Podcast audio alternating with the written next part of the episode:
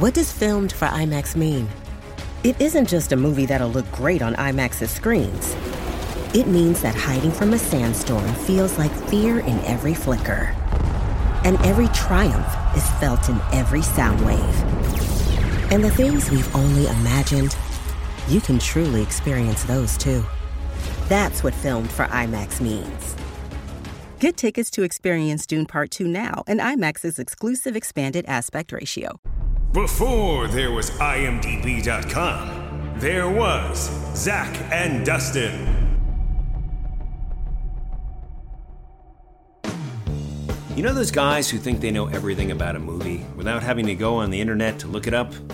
That's us, but maybe only for the years 1981 through mid 1989. No, I'd say late 1978 through early 1992.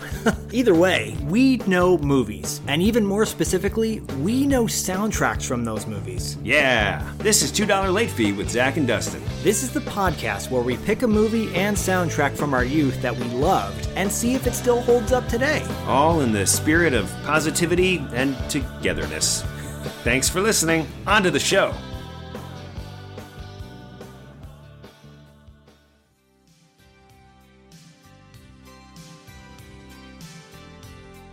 Hey, I gotta be honest with you, dude. I am really excited about this interview with Darren Dalton. Oh, yeah. This one was like, what do we call it? Like an auspicious coincidence of sorts? Yes. Because when we recorded our original Red Dawn episode a hundred years ago, we didn't know who our guest was going to be.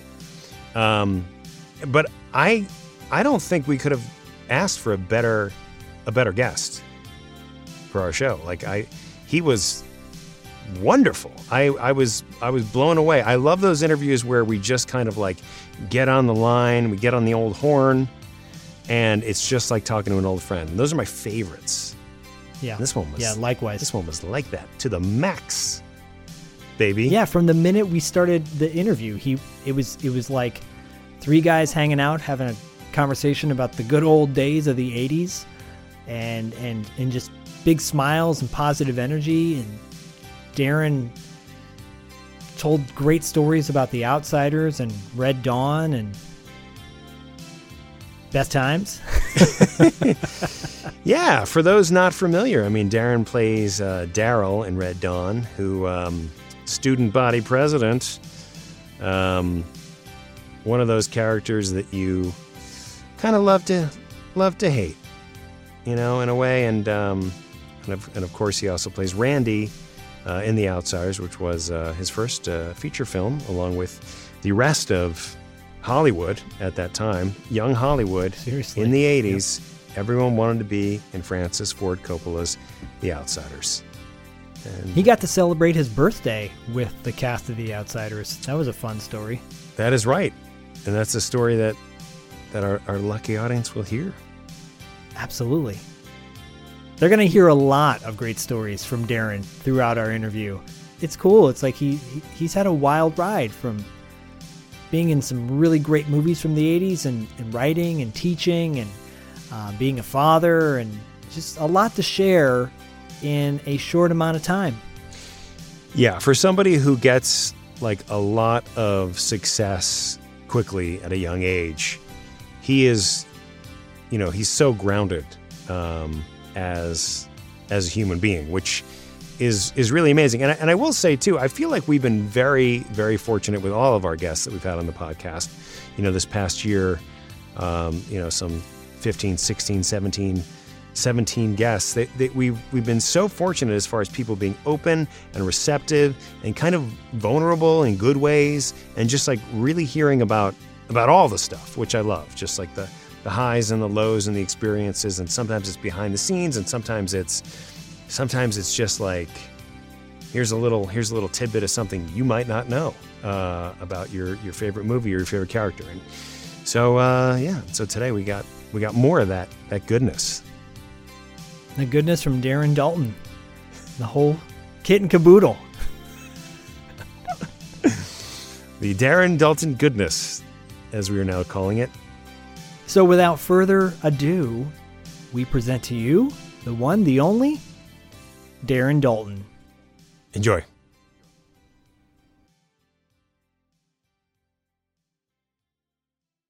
Darren Dalton, thank you so much for being on $2 late fee.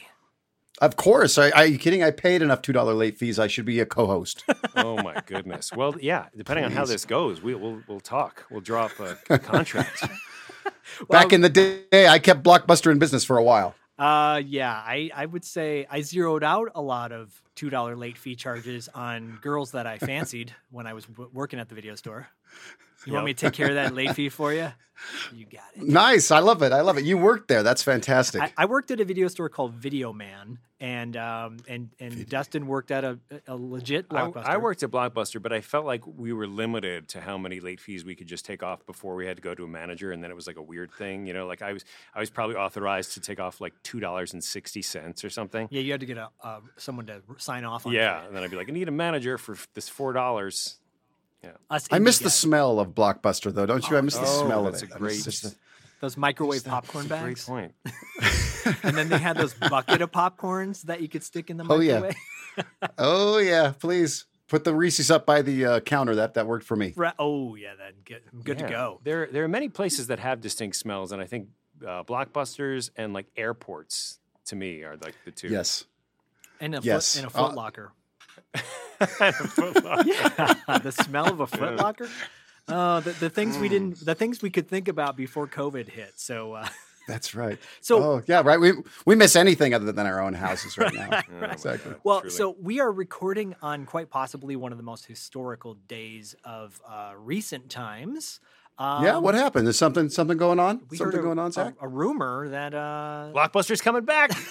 they just announced it, and they're all coming back. Seventy-five franchises across the county. yeah. No, good good day here. I mean, uh, I woke up to about four inches of snow. I'm in the mountains up above LA, so I woke up to about four inches of the first snow of the year. Oh, Got a little coffee going. Got a little Oh. fire in the fireplace. You know, That bow. sounds glorious. are you in Big Bear And- right? I'm not, I'm in I'm in Little Bear. I'm in a place called Wrightwood, so I'm like just uh, just towards the LA side of Big Bear. Oh, yeah, you can go up another thousand feet to Big Bear. It's beautiful. Um, that's a that's a great way to start your day, and I'm glad you're joining us. do, and do you uh, do you like have a place up there, or you just visit like renting for the? I've lived up here for seven years now. Oh, you know the thing about it is, I can be in uh, I can be in Beverly Hills in about an hour and twenty minutes, Yeah. and uh, it, I'm I'm five minutes from Mountain High Ski Resort. So Oh, yeah. the winters are kind of fun, and it's uh it's it's a little it's a, away from the rat race. You know, it's a little more creative for me up here, and uh, you know I got a I got a seven year old and a wife to go with him and all that stuff. So you know we just we're, we're Oh, you got the wife to go with him. I got yeah I got the whole set. came with the wife. I it see. was the two pack. See, he yeah, could have got the right. You can buy the seven-year-old solo, but he got the Yeah, two pack with the uh, the ATV vehicle that comes with it. Uh, That's right. That's right. But uh, no, I love it up here.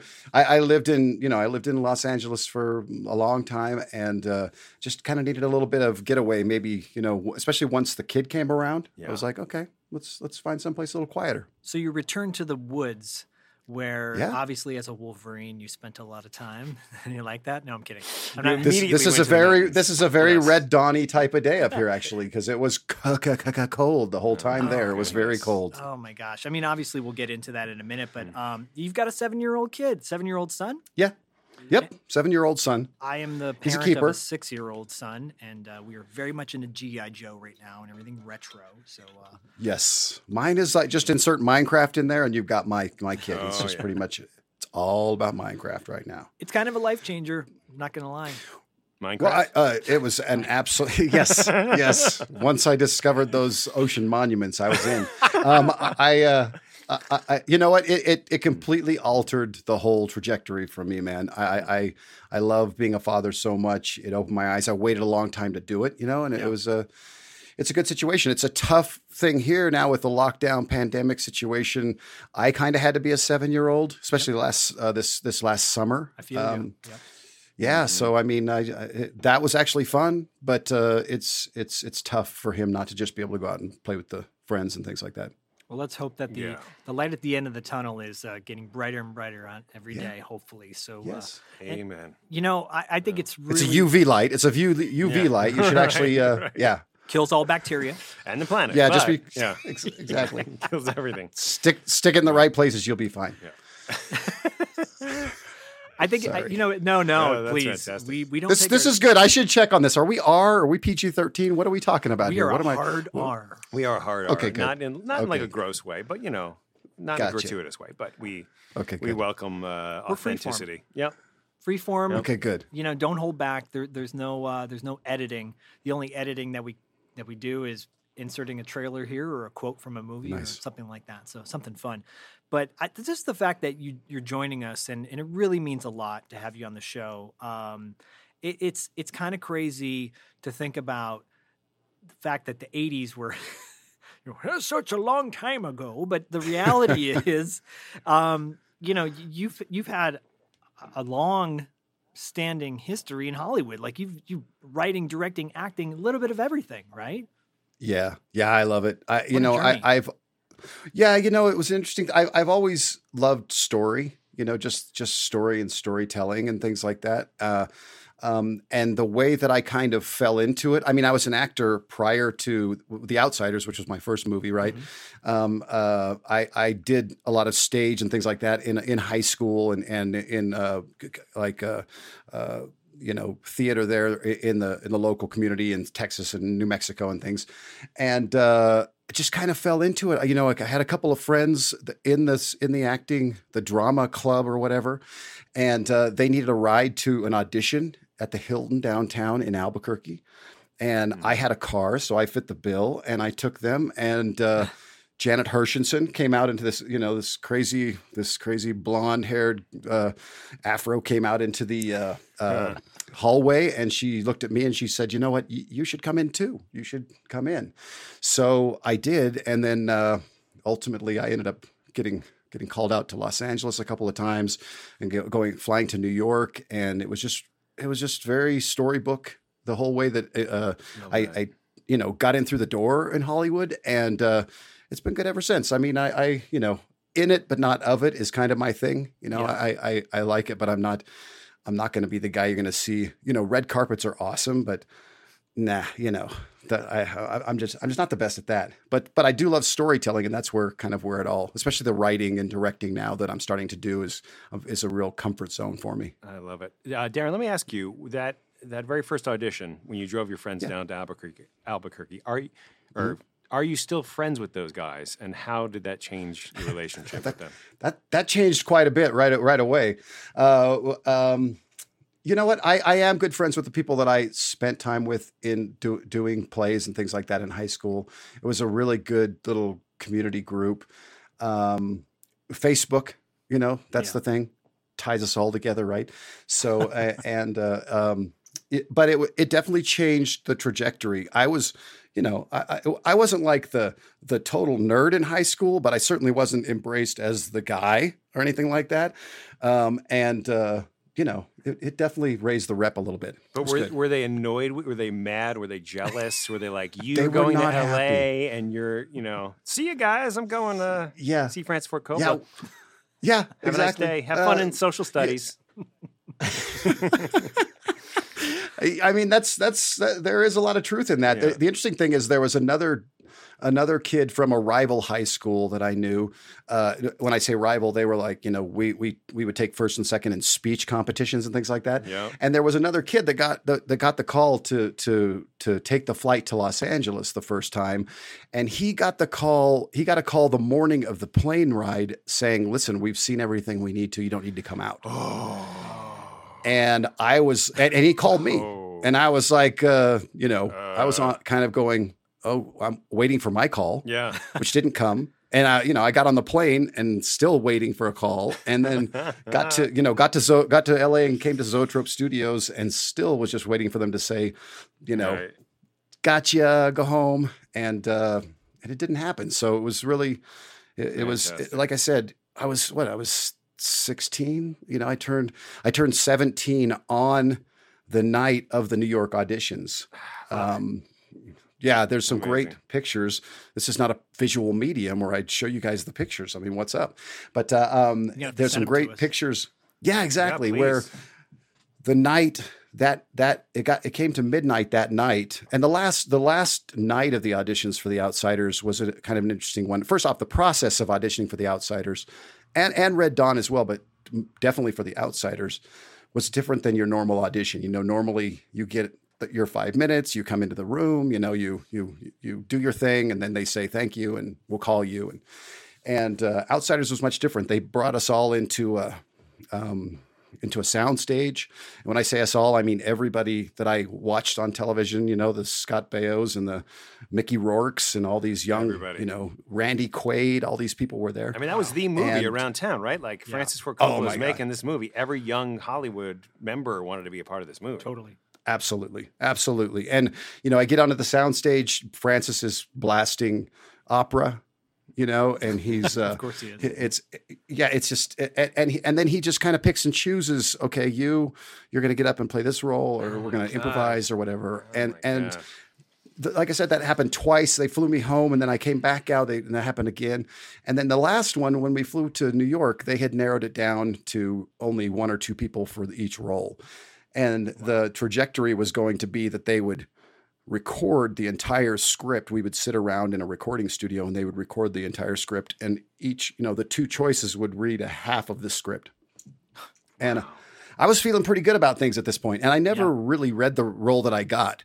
I always read the Dallas role, the Matt Dillon role, and uh, um, they they cut my you know killer '80s fro and everything, and greased me back and stuff like that, and and uh, and I get there and I'm thinking this is this is looking pretty good, Darren. Man, you're looking you're looking good here. And then I I look up, the door opens, and in walks Matt Dillon. And I was like, well, this is over with. I'm done. I'm done. This is like he's he's more, the most handsome thing I've ever seen in my life. So uh, I, I I I just kind of you know we we did the read through, and like I said that night after we all finished the read through, the uh, as midnight struck, it was it was late, and and Francis had set out for. Uh, Sara Lee cakes and they did a little, you know, happy birthday and stuff.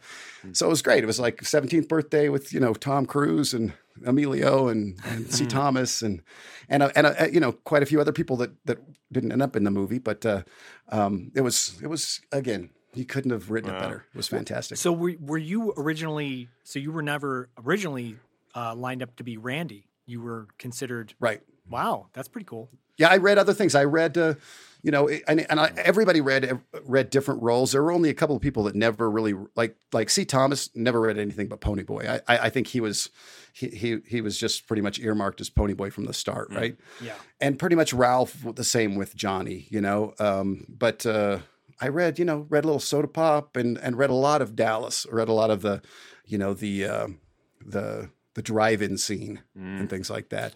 And uh, uh, so, what you know, when I when I got the call about six weeks later, they said, you know, uh, what happened is I was I went home and I thought, well, that's done. And I can't wait to see this movie. It'll be great to watch. And uh, um, and I, I went home from the auditions and I was getting ready to go do like a melodrama play for 50 bucks a night. I was pretty excited. My parents showed up. I was like, this is great. I'm going to go sign to do this melodrama. And my father said, well, I guess you won't be able to do the outsiders then. And I was like, what? You know, and and then they said, well, they offered you the role of Randy Anderson. And so I, you know, went back and grabbed the script and went through it and went, oh, Randy, okay, this is, Randy, this is Randy, fantastic. Randy. yeah, Randy. He's a wait, Who's wait, that? wait. A Soc, really? But at the same time, you know, I really, I was, I, I'm very grateful for that role because it, it had a real, a, a lot of heart to it and things like that. So, uh, yeah, I mean, and obviously it was just a, it wasn't Albuquerque. You know what I mean? It was like I, I, I'm- I was out of Albuquerque. Well, uh, okay, so so you, I'm gonna get all go all over the place a little bit here, but you were, you were living in Albuquerque at the time, then, right? Yes. Okay, Yes. and Yes, so uh, yeah, from from coming from Al- I'm from very familiar with Albuquerque, and I spent a lot of time in Taos, New Mexico, and uh, worked on the Pueblo, and uh, have a history there. But um, Albuquerque always, no offense, The but I always, yeah, there was the, it was like oh Albuquerque. Okay, so you got out of there, and yeah, now you're in the yeah. Forget the fact that you wanted to play Dallas at one point or read for Dallas, but you are a pivotal character in in probably quite possibly one of the most memorable um, ensemble young people films of the 80s You know, And- and, it's Yeah. it's Yeah. so. You, and you mention your name, you mention your character, people automatically know. And and no offense, and I and I hope you take no offense of this because whenever I'd see you on screen and go, he looks a lot like Neil Schon to me from Journey, but I wish I could have played as well as Neil. That would have been awesome. well, right? Good thing Don't stop. Right. I love it.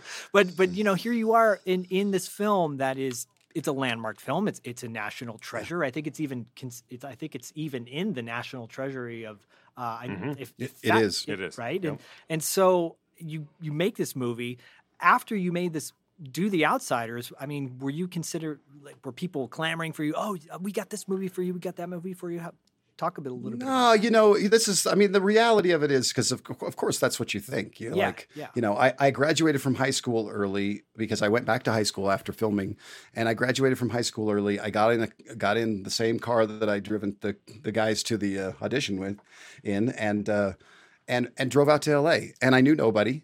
I knew nobody. I was 17. Um, Wow. You know, now when I look at, cause I, cause I, you know, I teach 17 year olds right now. When I look at them, I'm like, I would never let you go to LA by yourself Mm, you right. know but but uh but so i i get in a car i come out i don't really know anybody and I, I it was it was a couple of years before red dawn i did another movie in between the two but Yeah, I was it was say. it was joy of it was sex a minute it was at Martha Coolidge, you know, Yeah. again, uh, just a, f- Oh yes. a very fun movie. I think a movie that was originally written for Belushi and Aykroyd. And, really? Uh, yeah, and then they they they uh, I think Paramount. I think that was Paramount. They Yep. they they kind of gave it to Martha, and she did it. And I met a lot of great people through that. I met Joanne Baron, who was later became my teacher out here through the Baron Brown Studio and things. And uh, yeah, and just just uh, you know that that was fun, but that was just a very brief thing. I did a lot of auditioning, and and the funny thing is, is like something.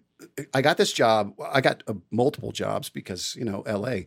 But I was working in the mornings. I'd work really early in the mornings, like four in the morning till about ten o'clock at a call center, and then uh, I'd audition during the days, and then at night I worked in a great place. Um, I don't know. I don't know how old you guys are, but there's a there used to be a place called the Poster Mat in Westwood, Okay. and uh, Westwood, California, out here, and uh, um, it was that it was one of those places that sold, you know, like the cool T-shirts, and they'd press on the T-shirt Oh, yeah. thing Sure. for you and stuff. But they had a candy counter with the gummy everything and all that stuff, and I was working behind the candy counter when The Outsiders opened at the National Theater down the street. nice. Yes. So I would get people, you know, coming in and they're like, okay, give me those jawbreakers and some gummy fish. And wait a minute, It's you. you tried to kill Johnny. You tried to kill Johnny. And uh, Yeah. uh, so, it, you know, there was, it wasn't, it wasn't cigars and sunglasses, certainly not right away. And Red Dawn was the first thing that I kind of read afterwards. Uh, uh, that I that really kind of lit me up, and also it was the first um, audition experience that I had that was had some similarity to The Outsiders as far as you know finding this good ensemble cast and all that stuff. So, yeah, they, they, there was a lot of similarities there. Did you did you read specifically for the role of Daryl in Red Dawn? Yes. Uh, when I met John Milius, um, uh, John pretty much nailed me as Daryl right away. It's one of the it's one of the few times I've gone in that he basically said you've got the role. Um, you know, he he he kind of smiled at me when I met him briefly, and then I did a screen test for them, and he just said, "You, you know, listen, you're you're the guy."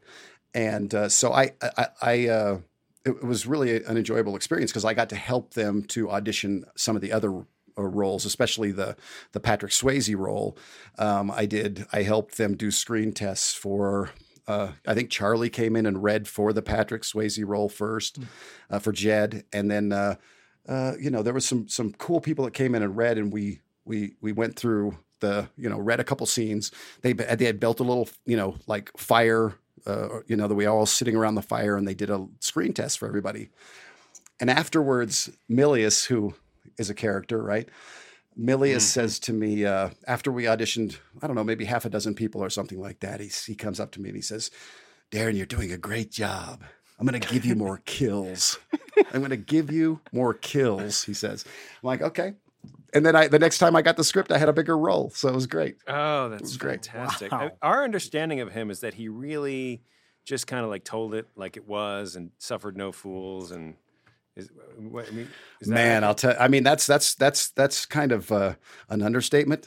Um, he's uh, he he was. Listen, I mean, as a as a as a s- 18 i guess it was 18 19 year old at the time uh, can you ask for a better gig to go play army with this Oh, dude really? For you know, it real. was like yeah.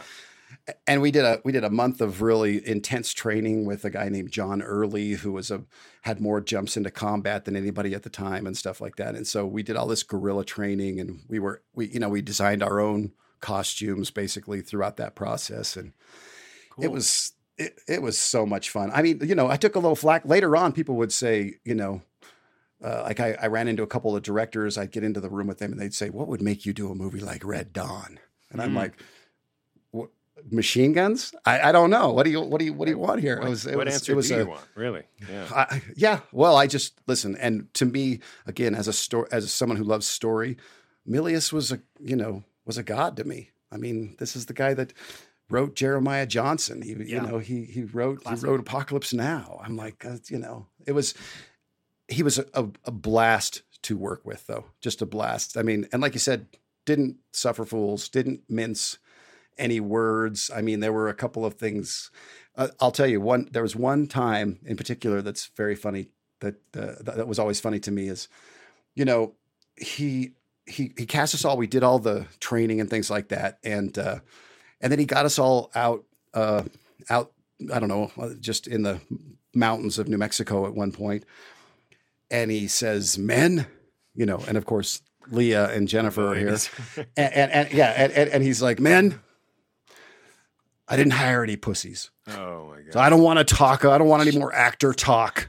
We've got we we know who we're playing. We know what we're doing. Let's go.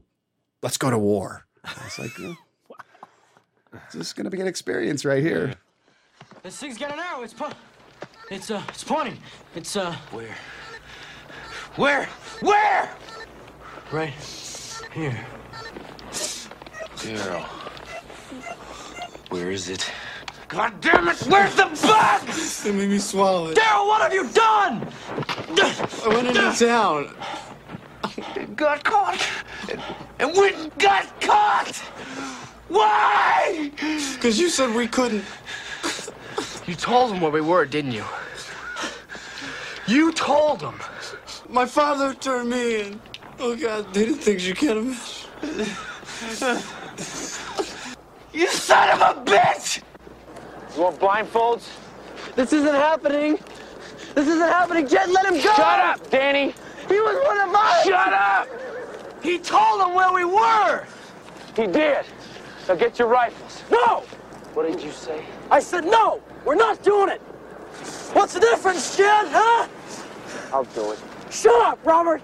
Tell me what's the difference between us and them? Because we live here. Don't, sh- don't shoot. Don't shoot you.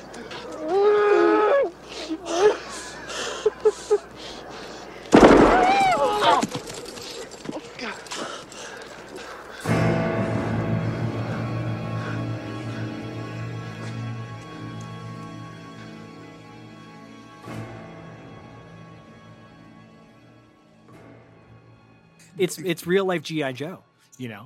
And uh, Yeah, I mean, and and we listen when you're 19, especially, and Charlie and Tommy and myself, especially, we were kind of the three musketeers on it. totally. you, you, you psych yourself into this uh, this experience, and we would lay in our trailer and listen to the soundtrack for Apocalypse Now and things like that, Perfect. and uh, just really psych yourself out. You know, there were there were times. You know, you he would put us in those spider holes for the spider hole ambush, and he Yeah. would he would put us in there for a, for a, an extended period oh, before as they prepped you know he would he would say okay well, get ready he'd put you you'd be kneeled down in that thing with a with a machine gun and he you know they'd cover you up and you'd you'd be kneeling there for a while until you heard and this was very Milius until you heard the machine gun that would signal action wow, Oh my god. so Slightly it was terrifying. it- just you know at the same time again it, as long as I was on the right side Yeah. it was cool Yeah, you we're know? good. well, I, Yeah, and we exactly. were we we had uh, watched this movie earlier in the year when the pandemic first hit, and and we recorded an episode not knowing we would be speaking to you today, and not knowing that we would have a future president in Joe Biden today, and so uh, it was in in many ways it was it's the tonal shift is is really appropriate because Red Dawn is such a dark film. And I think Yes. it oftentimes gets forgotten how dark it is because it, it, it- the folklore of it is, oh, it's this rat pack action movie, but it's so much more deeper than that.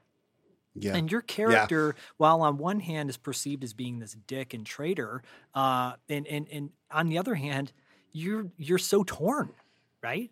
Yeah, Between yeah. like the, and and I think many people in that position, like, well, put yourself in your in your in Daryl's shoes, and what would you do? You know, and Yeah. and um, it's a really interesting dynamic because it's so it, it's so intense, and and the kids deliver. I don't think I've had seen so much emotion outside of Outsiders um, by Yeah, so many right, right. kids in that in this movie. And Yeah, you know the it, it's it's you make a movie like this, especially like I said when you're younger, and it's kind of you're in this bubble of of the experience, and it does take all of your emotions. And of course, when you're 19 years old, you've got a lot to offer as far Yeah. as emotional stuff goes, you know. So, but I think Milius, you know, Milius both. When I was first hired on to do the movie, it was called Ten Soldiers. Uh, it was a script by Kevin Reynolds, and it was a much different script. It was it was you know it was much more tragic. I mean, I, I know it's tragic now, but the script itself was much more tragic. It wasn't as triumphant. You know what I mean? yeah, And uh, uh, Milius came in, and that's one of the things he really tweaked. But I know that he was, you know, he had conversations with me regarding, you know, the character, and he wasn't. He he was he was uh, aware of the fact that he didn't want to make it, uh, you know, just a traitor. He wanted to make it somebody who was, you know, was conflicted yes, and uh, um, and he and I thought he did a good job of that. You know that uh, he he he wrote that in there nicely and things. So, but I mean, you know, it, it, it, I I love that he added that dimension to it. But at the same time, what he brought to it really kind of I don't I don't want to say propaganda. It's not you know it's No, not just that. no. It's it's like he made it you know a war film. I felt like I was in a John Ford film. You know, so Oh, that was yeah, fun. That's a great um, that's a great comparison because it fe- definitely feels that way. It's an '80s version of that.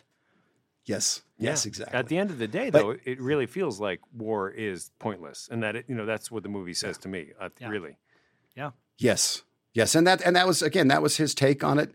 You know, we would have a lot of uh, what we, we called Wolverine meetings at the end of every day, Yeah. and and all of us would get together in the hotel rooms and chill out and uh, and you know, yeah, tequila maybe and stuff like that, and uh, you know uh, we would have a good time, and and John would be there in the middle of it, kind of. You know, talking about the work the next day, re- rewriting on some level a lot of the time, and and giving us images from other movies, saying like, "Well, I thought about this movie, you know, and I thought about this from The Searchers and these other things," and kind of, you know, really helping us understand what he was trying to achieve.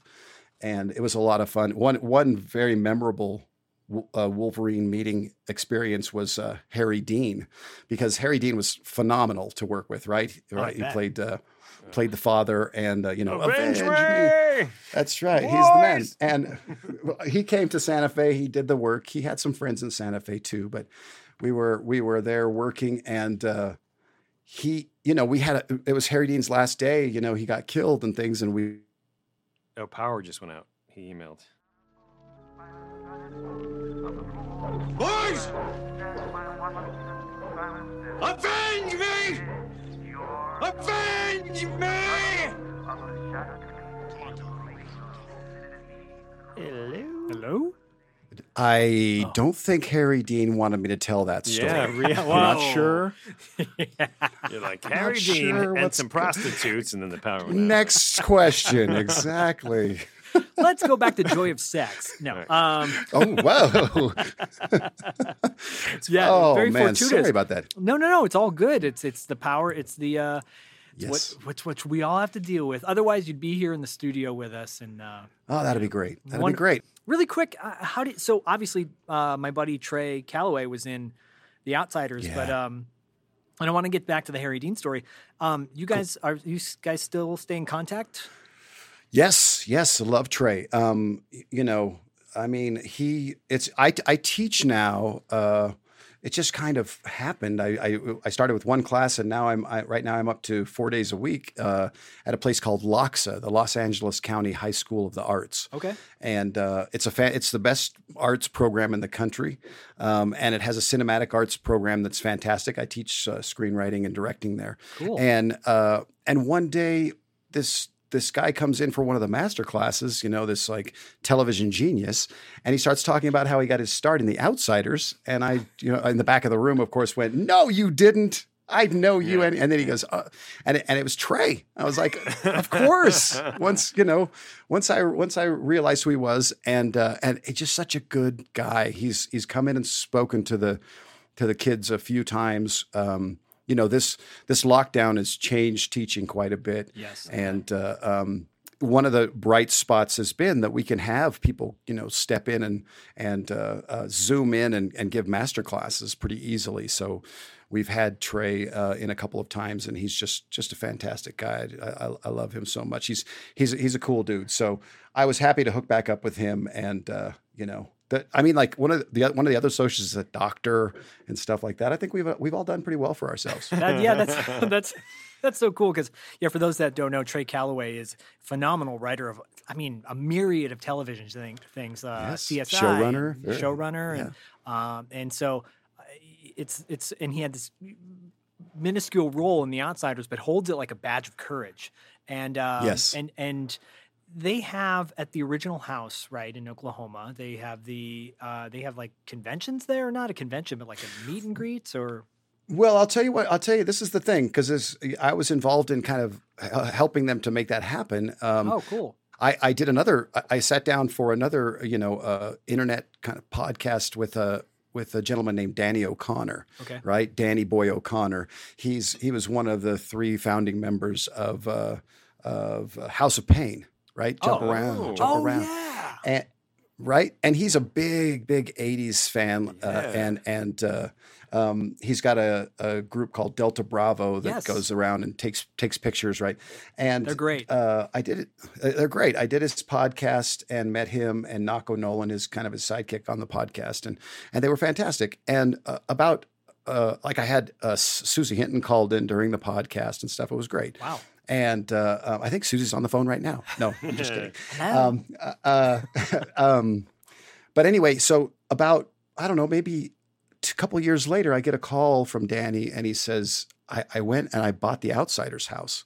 You know, I bought he bought the house that that the the the Curtis brothers lived in, and it was a tear down. It was it was condemned basically at the time, and uh, um, and they they did an amazing job. Took an you know we've done fundraisers and different things there in Tulsa, and they restored it to look exactly the way it was in the movie, and uh, um, and it was a great process because it was like you know they like they stripped away some of the walls and I could show them well this is where Francis Coppola cut away the the wall so he could do the tracking shot of coming from inside to the outside of the house and stuff like that. That's wild. And uh, yeah, it's and they do they do guided tours because all of the uh, you know or the majority of the uh, uh, locations are right there around the house. You know the park where the fountain was and Johnny's house and you know the the the park where the rumble happened and things like that. So they do these cool guided tours and I went back and, and helped them do a couple of tours uh, like about a year ago and they just opened the house up. It's amazing. If you ever get to Tulsa, it's, a, it's one of the things you got to check out.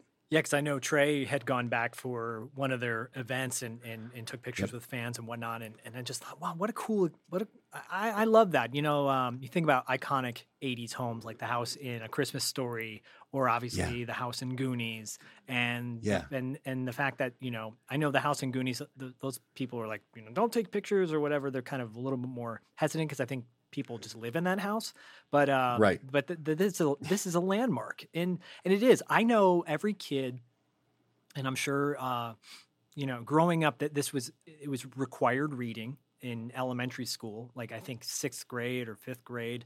Uh, I I was a teacher for many years, and I still work with kids, and and occasionally I'll have a middle school student or a, or a sixth grader bring out the outside. Oh, I have to read this book for my for school project or what? Ugh. And I'm like, no, you're you are lucky, dude. the kids is you're Yeah. tutoring now? yeah, yeah. yeah, The kids I work with, and the kids I tutor, and and they're and they're like, "Is this any good?" I'm like, "Well, let me tell you." well, it's it's the love it continues to get is amazing to me. I mean, that's why it was such a pleasure to be in it because you know, here what are we 30 35 years later Yeah. it still gets the same amount of love and and you know the parents pass it down to their kids and and uh, uh I'll you know I'll go speak to high school classes every once in a while I know you know a couple not long ago uh C Thomas and I went to Austin and spoke to a class and uh you know so it's it's it's you get you just get continual love from that movie it And was you- a great great film No jazz before the rumble. You know the rules they face. We know.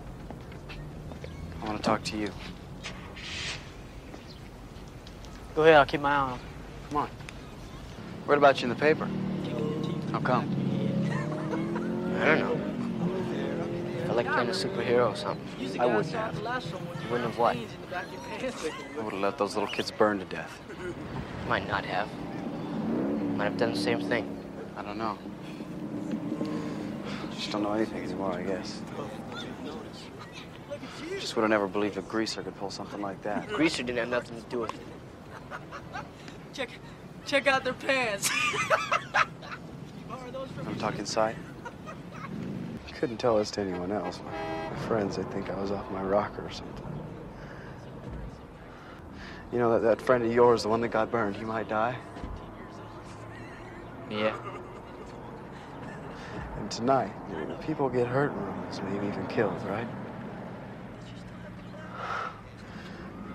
Can't win. You know that, don't you? Doesn't matter if you whip us, you'll still be where you were before, at the bottom. And we'll still be the lucky ones at the top with all the breaks.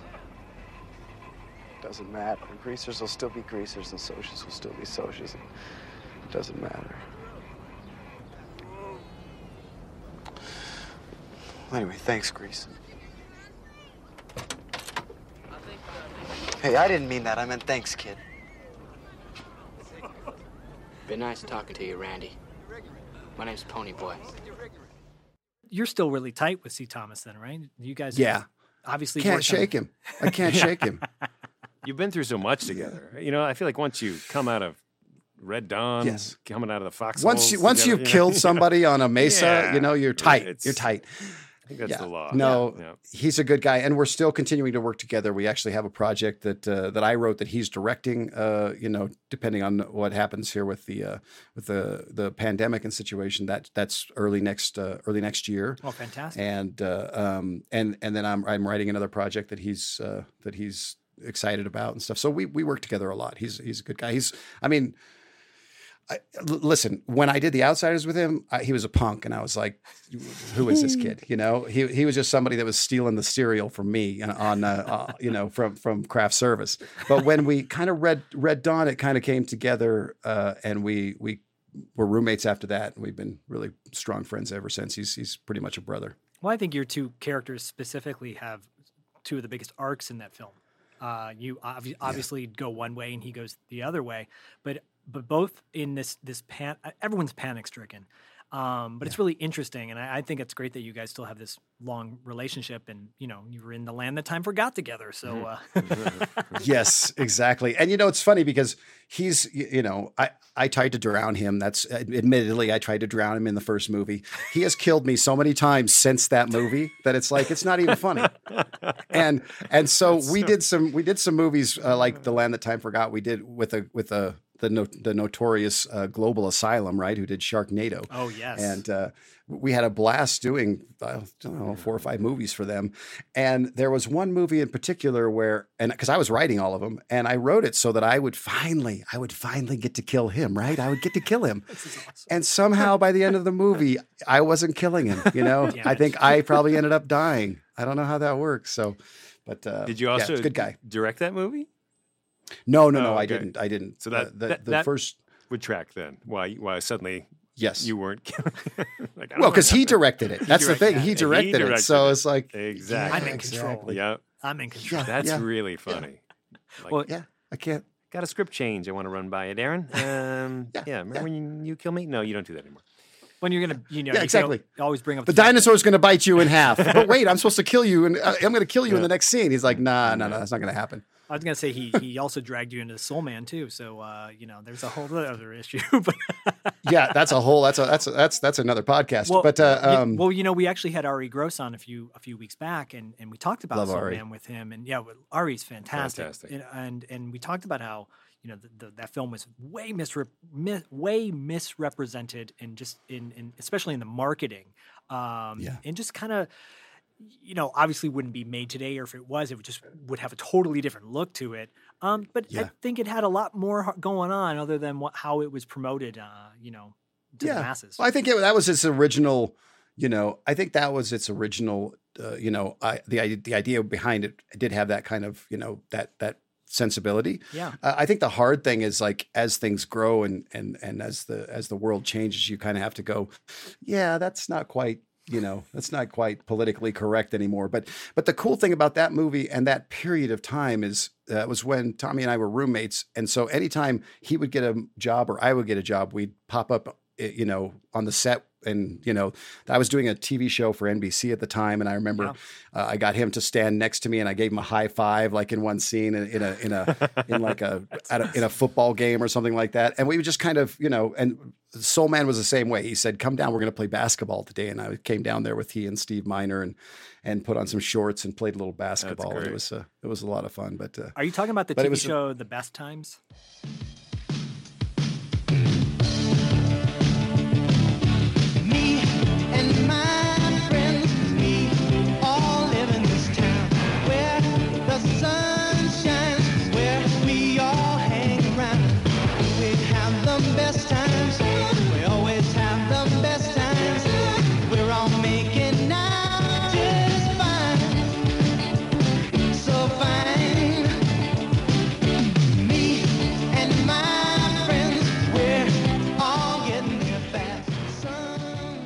Best times, yes, yes, yeah, which was you know again a great. uh, uh, You know, great. Uh, the the the writers that did Lou Grant, the and Yeah. just had some really great people on it and a, a, a fun time, but uh, short lived. Short lived. Um, you were telling a Harry Dean Stanton story uh, earlier. that Yes. we did want to circle back to. Yes, absolutely. Sorry. I Okay, good. Derailed Well, this- with uh, C. so this is what Thomas. ha- exactly exactly before, and I'll try this again. But if the power goes Yeah, out, then I'm no, not going back uh, into no. it. Just so you know. Deal. Um, uh, and it could be worse. I don't even. I don't know what's going to happen. I'm a little. I'm on the edge of my seat. Um, uh, but we had this big send off for Harry Dean. Like I said, we were. You know, we got we got a little inebriated and we had a great time, and it was a. Uh, had a party, and then the next day we had, we all had to go to work, and he was supposed to get on a plane and go home. And uh, we came dragging in at the end of the day, you know, covered in blood and mud and things like that. And then and there was Harry Dean in the hotel, and uh, we said, you know, what happened? And he said, well, I had such a good time. I, I'm going to stick around. So he stuck around for like a couple more weeks, and because the Wolverine Weeks? meetings, you didn't want to miss those. yeah, he just he just hung out in Santa Fe for a while. Just a great a great character who I, I got to know better in, in the later years and things like that, and got to you know uh, go to a lot of his bands performances and things like that, and, and he would come over to to uh, my my uh, my wife and I's house, my ex wife's and I's house, and uh, parties, and we'd have so much fun. Just a great great character. Yeah, he's Really actually a lot more dynamic than I think people oftentimes um, know him of. They think of like Pretty in Pink or Repo Man, but he's but he's a, a, an artist, a true artist in the sense of like he's a musician and and and and, and uh, Well, and, and for me, it was because my one of my favorite movies of all time is Cool Hand Luke. Oh, right. yeah. So Yes, so I I- and and so I always remember him Cool Hand Luke playing the guitar and you know being that that that dude and and so I was in awe of the guy and uh, you know he was but but again that was the the general feeling of that movie was so together. We were all so together. It was very familial feeling in that movie, and uh, uh, it, that that's one of the things that uh, really stuck with me. All these years later, I still look at it. I, I think of it very warmly in that way. You know what I mean? Well, I think it's cool. He obviously uh, was in awe of you guys if he stuck around for a couple more Yeah, weeks afterwards goodness. just to hang with the crew. Right. well, you know, the liquor was cheap. It was good. well, yeah, that'll always draw you in, you know. So yes, yes. I, I do want to jump a little bit ahead though uh, to Okay. talk about some of the projects you're working on now, because uh, I, and I wanted to know you're working on the Lurking Fear, right? Is that Yes. something that's still in Yeah. development or? Yeah, no, it's it's something I directed uh, not last summer, but the summer before, and and then we were we were due to do some pickups and things like that to finish it out, and and uh, and March came, and so that's it's it, it's a, in a little bit of limbo on that level. It was a big learning experience for me. It was a giant undertaking. Uh, we shot in a in Jacksonville, Florida, in a uh, a really decrepit, uh, abandoned. Uh, I think it was a public school, but it it looked like an asylum, and uh, um, it it was a lot of fun. Some great cast uh, members Yeah, and, Robert and things like. Well, yeah, speaking of Goonies, right there, Yep. there you go. And uh, um, uh, so so I look forward to it. I don't know. It's kind of you know you get you get farther away from things. It's it's kind of hard to pick them back up again. It's hard. Are you this- are you a this, uh, fan of that pandemic. genre or uh, is it? I love horror. I do. I love Cool. horror, and it's like uh, I, I'm a big fan. It's an H.P. Lovecraft Yeah. uh, adaptation, right? And so I had uh, read the original H.P. Lovecraft, and then uh, a- and thought that I could apply this to a modern day setting, and so I adapted it. I don't know a few years ago, and then someone, a, a producer named Michael Tadros, who picked it up uh, and had kind of fell in love with it, really stuck with it for a few years, and then said, you know, you should direct it. And and it was I, I I learned a lot, and one of the things that I learned more than anything was that I really do like uh, directing. So I'll be doing that again. That's awesome. That's Awesome. What what Yeah. are what are some of your favorite horror films? Just curious. Man, I mean, I, I have so many, but I, I, I'm a big fan of like The Descent. Oh, Uh, oh, you know. I, I- Modern I'm- horror, yeah. Uh, yeah, yeah, and and, and I mean, I'm, uh, listen, I'm a big fan of, of Carpenter's The Thing. You know, his version of The Thing. Oh. Of course, Uh, yeah, I was just talking to somebody about this the, not long ago. Uh, um, the last time I saw that movie was at the Hollywood Forever screenings. You know, there where you have them in the gra- in the graveyard. I was there. And- I was there. Yeah. Oh, that's uh, there. You go. Right. You were probably the guy that I couldn't see over. I was like, come on, you know, sit down, sit down. I was the guy who's like, "Hey, you look like Neil Schon." No. Yeah, yeah. Shut up, yeah, Neil exactly. Schon. I'll sit where I want to. but um, I, you know, I'm I I I I, I do love that genre. It's not. It's it's uh, it's not something that I it's not my normal wheelhouse that I would maybe write in, but uh, but I did I did enjoy that uh, I did enjoy writing that script. It was a good one. The Descent, by the way, is is is fantastic. I love that movie. And um, Yeah. and, in, in HP HP Lovecraft is kind of hot right now with the Lovecraft series on HBO. Um, so Yeah, right. Lovecraft Country. I, I agree. I, I mean, I, I've always liked the stuff that was a little, you know, like I liked the others, and I liked I really liked the the that recent not not long ago the Netflix series, The Haunting of Hill House. I thought that was phenomenal. Um, you know, so uh, it, it, it's it's a genre that I just think you can say you can say a lot. It's a good good genre for social commentary, and this this movie has a certain social commentary because it's it basically portrays this almost cannibalistic culture that lives underground, and you know, for me, they were kind of like the ninety nine percent. You know what I mean? Like they just eat. It was an eat the rich type of thing. yeah, no Totally. doubt. This, uh, just a quick quick story about the descent. Personal story. Yeah. My wife and I, the first and last time we were ever in Buffalo, New York. Not that I, you know, I don't particularly hate Buffalo, but there was just not much going on, and we were downtown. We were there for a wedding, and we're like, "What's going on? There's nothing going on in downtown. It's like August. It should be hopping. You know, where's the hoppiness?" And we go, and there's a movie theater. It's playing The Descent, and we go in and we buy some popcorn, and the the person who who you know sells the popcorn says, "Would you like me to start the movie now?"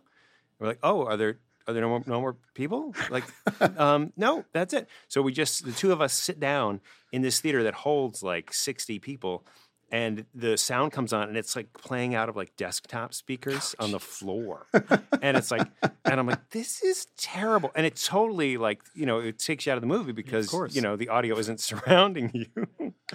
And I was like, I don't like this. I don't like this. And so the movie, you know, the movie landed a little, a little weak uh, to Oh, me. yeah. So, Right. yeah. And you never went back to Buffalo. Never went I back. get haven't it. back. I get it. I haven't been to Buffalo I com- because of that.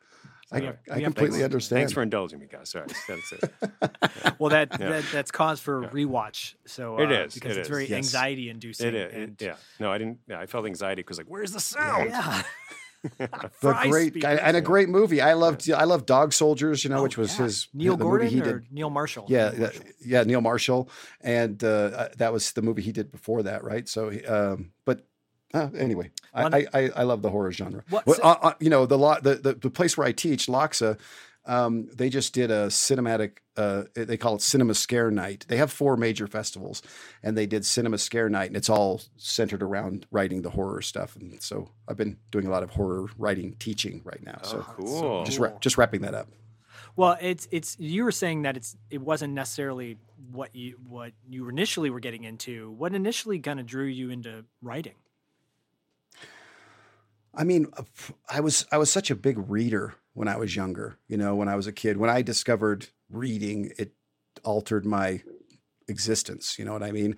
And we, I, I grew up in a very small town uh, in Wyoming, and uh, so the the library kind of held everything for me. And uh, you know, it just my love for writing kind of grew out of my love for reading, and uh, you know the way that I kind of got into it in film. It's int- the the funny thing is is when I got you know when I took those guys to the audition for the Outsiders, and I and, and they said you should come in. I they they said you need a resume, you need to write a resume, and so I wrote up a resume on like a ring, you know, Napkin? three ring binder type stuff. Yeah, exa- basically, basically, right. And of course, it was all just bullshit because I mean, I I didn't I hadn't done anything. I you know be. I wrote down oh you know Romeo and Juliet in English class, whatever, Yeah. and and and and but but I made up a bunch of stuff. And one of the things that I wrote, you know, special skills was screenwriting.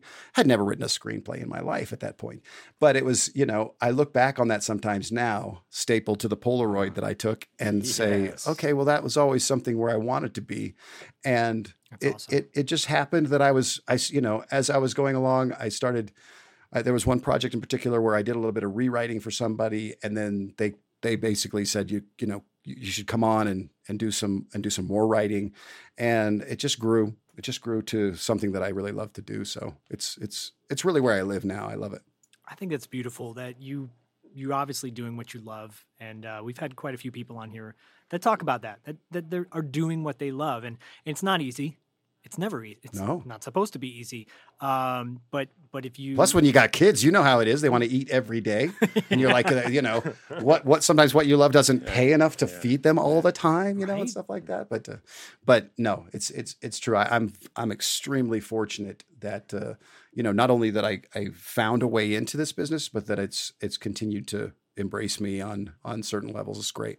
What, what, what- what, what do you tell your students in as far as uh, you know? Because I'm, I'm sure you get a lot of students thinking, "Oh, I want to be the next, you know, so and so," And like, uh, what do you tell them? What kind of advice do you give them? You know, I mean, I, I, I tell them, I really push them to suck. You know what I mean? I say, "You- listen, you know, you you need to really be terrible and and go through that, and and don't, you know, don't try to be Spielberg because you're not there yet. Yeah. And that's a, you know, like like like when we start getting into the sections where we're writing television or something like that, you know, I I say to them, listen, I, I understand you want to write Stranger Things now, but there's a stairway, and Stranger Things is like up on the tenth floor, right? so you got to go through a lot of steps before you get there, and and and a lot of that is just doing, you know, just just practicing, practicing what you're doing, and uh, so so I I think it you know. it- On some level, uh, they they probably look at me and go, "Well, yeah, well, you know, when you were our age, because I was when I was 16, so, you know, Francis Coppola came and like stuck you in the middle of it, like so you you know you you got a little bit of a head start, which is true, but at the same time, you know, there's no there's no shortcut to um, you know to to really being good at what you love. That's the thing. You can love it. You can love it but you know you got to be uh, especially as a writer you got to be willing to just do terrible work you know? Um, i always tell them t- you can't fix a blank page but you can fix a bad script. So just go write a bad script you know do it. And uh, a- and and you know it, they surprised me. Listen i i you, you said you were a teacher as well Yeah. right I, I I find it to be one of the most rewarding, amazing things I've ever kind of, eh, on some level, like the outsiders, I kind of fell into it. You know, Yeah. it just it uh, the, the opportunity opened up, and then it continued to invite me to do more of it, and uh, I I really they inspire me. You know what I mean? They they remind me of Sure. what the reason that I was you know that I was excited to do things when I was younger, and uh, uh, it's it's a I think it's a real blessing to do. It is. Yeah, it's a magical thing. I used to teach um, Yeah. uh, kindergarten, and then I was doing a school of Oh rock my God. class. Yeah, I, I had uh, I had you know Trey's kids. Well, one of his sons in my class when he was five, obviously, and now he's like Right. seventeen or 18 going to Right. uh, Northwestern, which is a trip. But um, uh, yeah, you think about like how much time has passed, or I, I I taught him. I did a school of rock class with these little kids, and and meanwhile, like who's going to be the next big? You know, who's going to be the next Eddie Van Halen, or who's going to be the next, uh, you know, David Lee Roth, or whatever? And hopefully not David Lee Roth, but uh, you know what I'm saying. Like the idea is like these kids, you're you're you're influential in their lives, whether you know it, whether you whether you know it or not, you are, and you're having a big hand Yes. in that, and it's a beautiful thing um, because you're seeing it right there. And now, obviously, as a parent, you're seeing that even more so. You know, even if your Yeah. son's playing Minecraft, it's like still you're engaging with him, and the fact that you have this opportunity to to see this being grow with your influence is pretty remarkable. And I think Yeah. that shouldn't be taken for granted at all. Um, No, I agree. I agree. And and at LACHSA, it's an interesting thing because it's you know it isn't in it is in Hollywood, so it's got a lot of like like last year I taught screenwriting to Roxy Sorkin. I'm Oh, like, yeah. oh, wait a minute. So I'm going to teach you Sorkin. screenwriting. Hmm, hmm. Yeah, hmm. and you know, like Bill, one of Bill Macy's daughters went there, and and uh, so so it uh, That's surreal. Yeah. you know they these are kids that that uh, I mean it's a program that really is on a college level as far as the equipment and things that they well they would normally have to to be able to work their films with and stuff. So it's really a it's a pleasure to be a part of it. Great faculty and stuff like that too. That's so. really cool. It, it's funny you, you Yeah. just you just jarred a memory of me. I was doing because Dustin and I both do voice acting, and I was giving Nice. a, a um, I was at a summer camp doing a thing with young people about voice acting, and, the, and one of the kids was like, "What's your favorite voice to do?" You know, and I was just doing my impressions of things I admired on television or Just movies. Bart Simpson. Yeah, and, like, uh, right. Come on, man. So uh, I start I start doing. Uh, I said, well, well, what what voices do you guys like? You know, and then one of the kids is like, do Batman, do Batman, because Batman Lego movie had just come out. So I did my bad uh, Batman im- impression, and one of the kids' hands in the back goes up, and he goes, "That's my dad," and I go. Your dad's Batman? He goes, Yeah, my dad's Batman. Will Arnett, he's Batman. And I go, Oh, I said, how, how did I how did I do it? He goes, That's pretty good. I'm like, all right, cool. Anyways, um, You're my dad now. That's what it's- yeah. I was gonna Is say, good? Yeah. I was gonna say, Darren. Uh, you know, obviously you wouldn't be on our show if it wasn't for our good buddy Peter Hackman. Um, he's a dear friend of ours, and and his, Nice. his uh, and we met him through our uh, Vince DiCola, who's an amazing composer and musician and world renowned in my opinion. But um, it really means so much that you came on our show and talked talked about everything that we did today. It was fantastic. I love it. I love it. Listen, I was, I, I uh, again, I uh, talking about those movies, the you know, and and and that era, that era of movies was just so.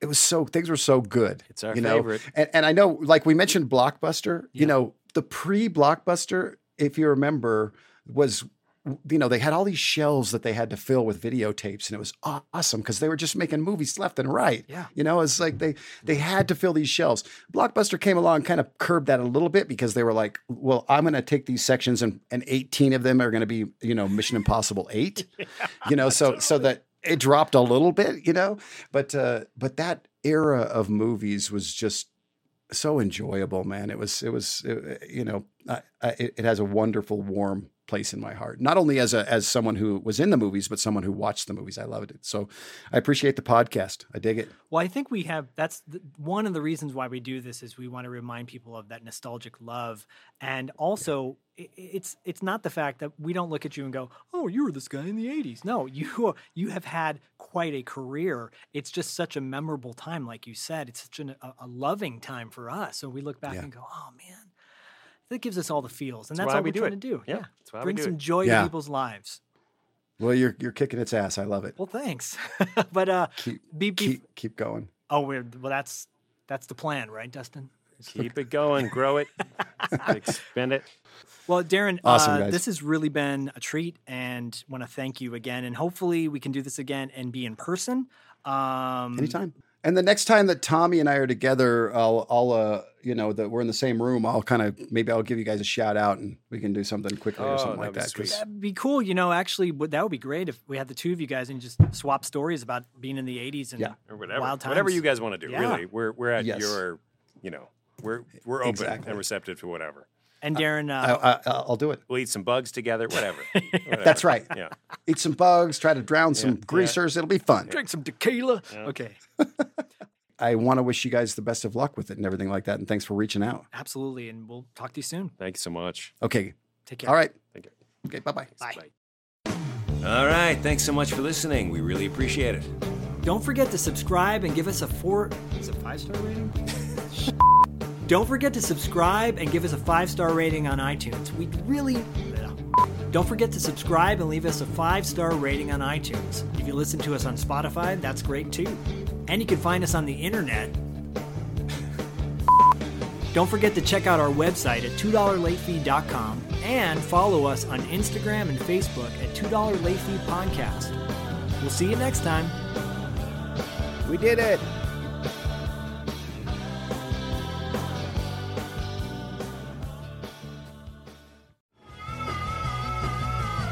You're listening to the Geekscape Network.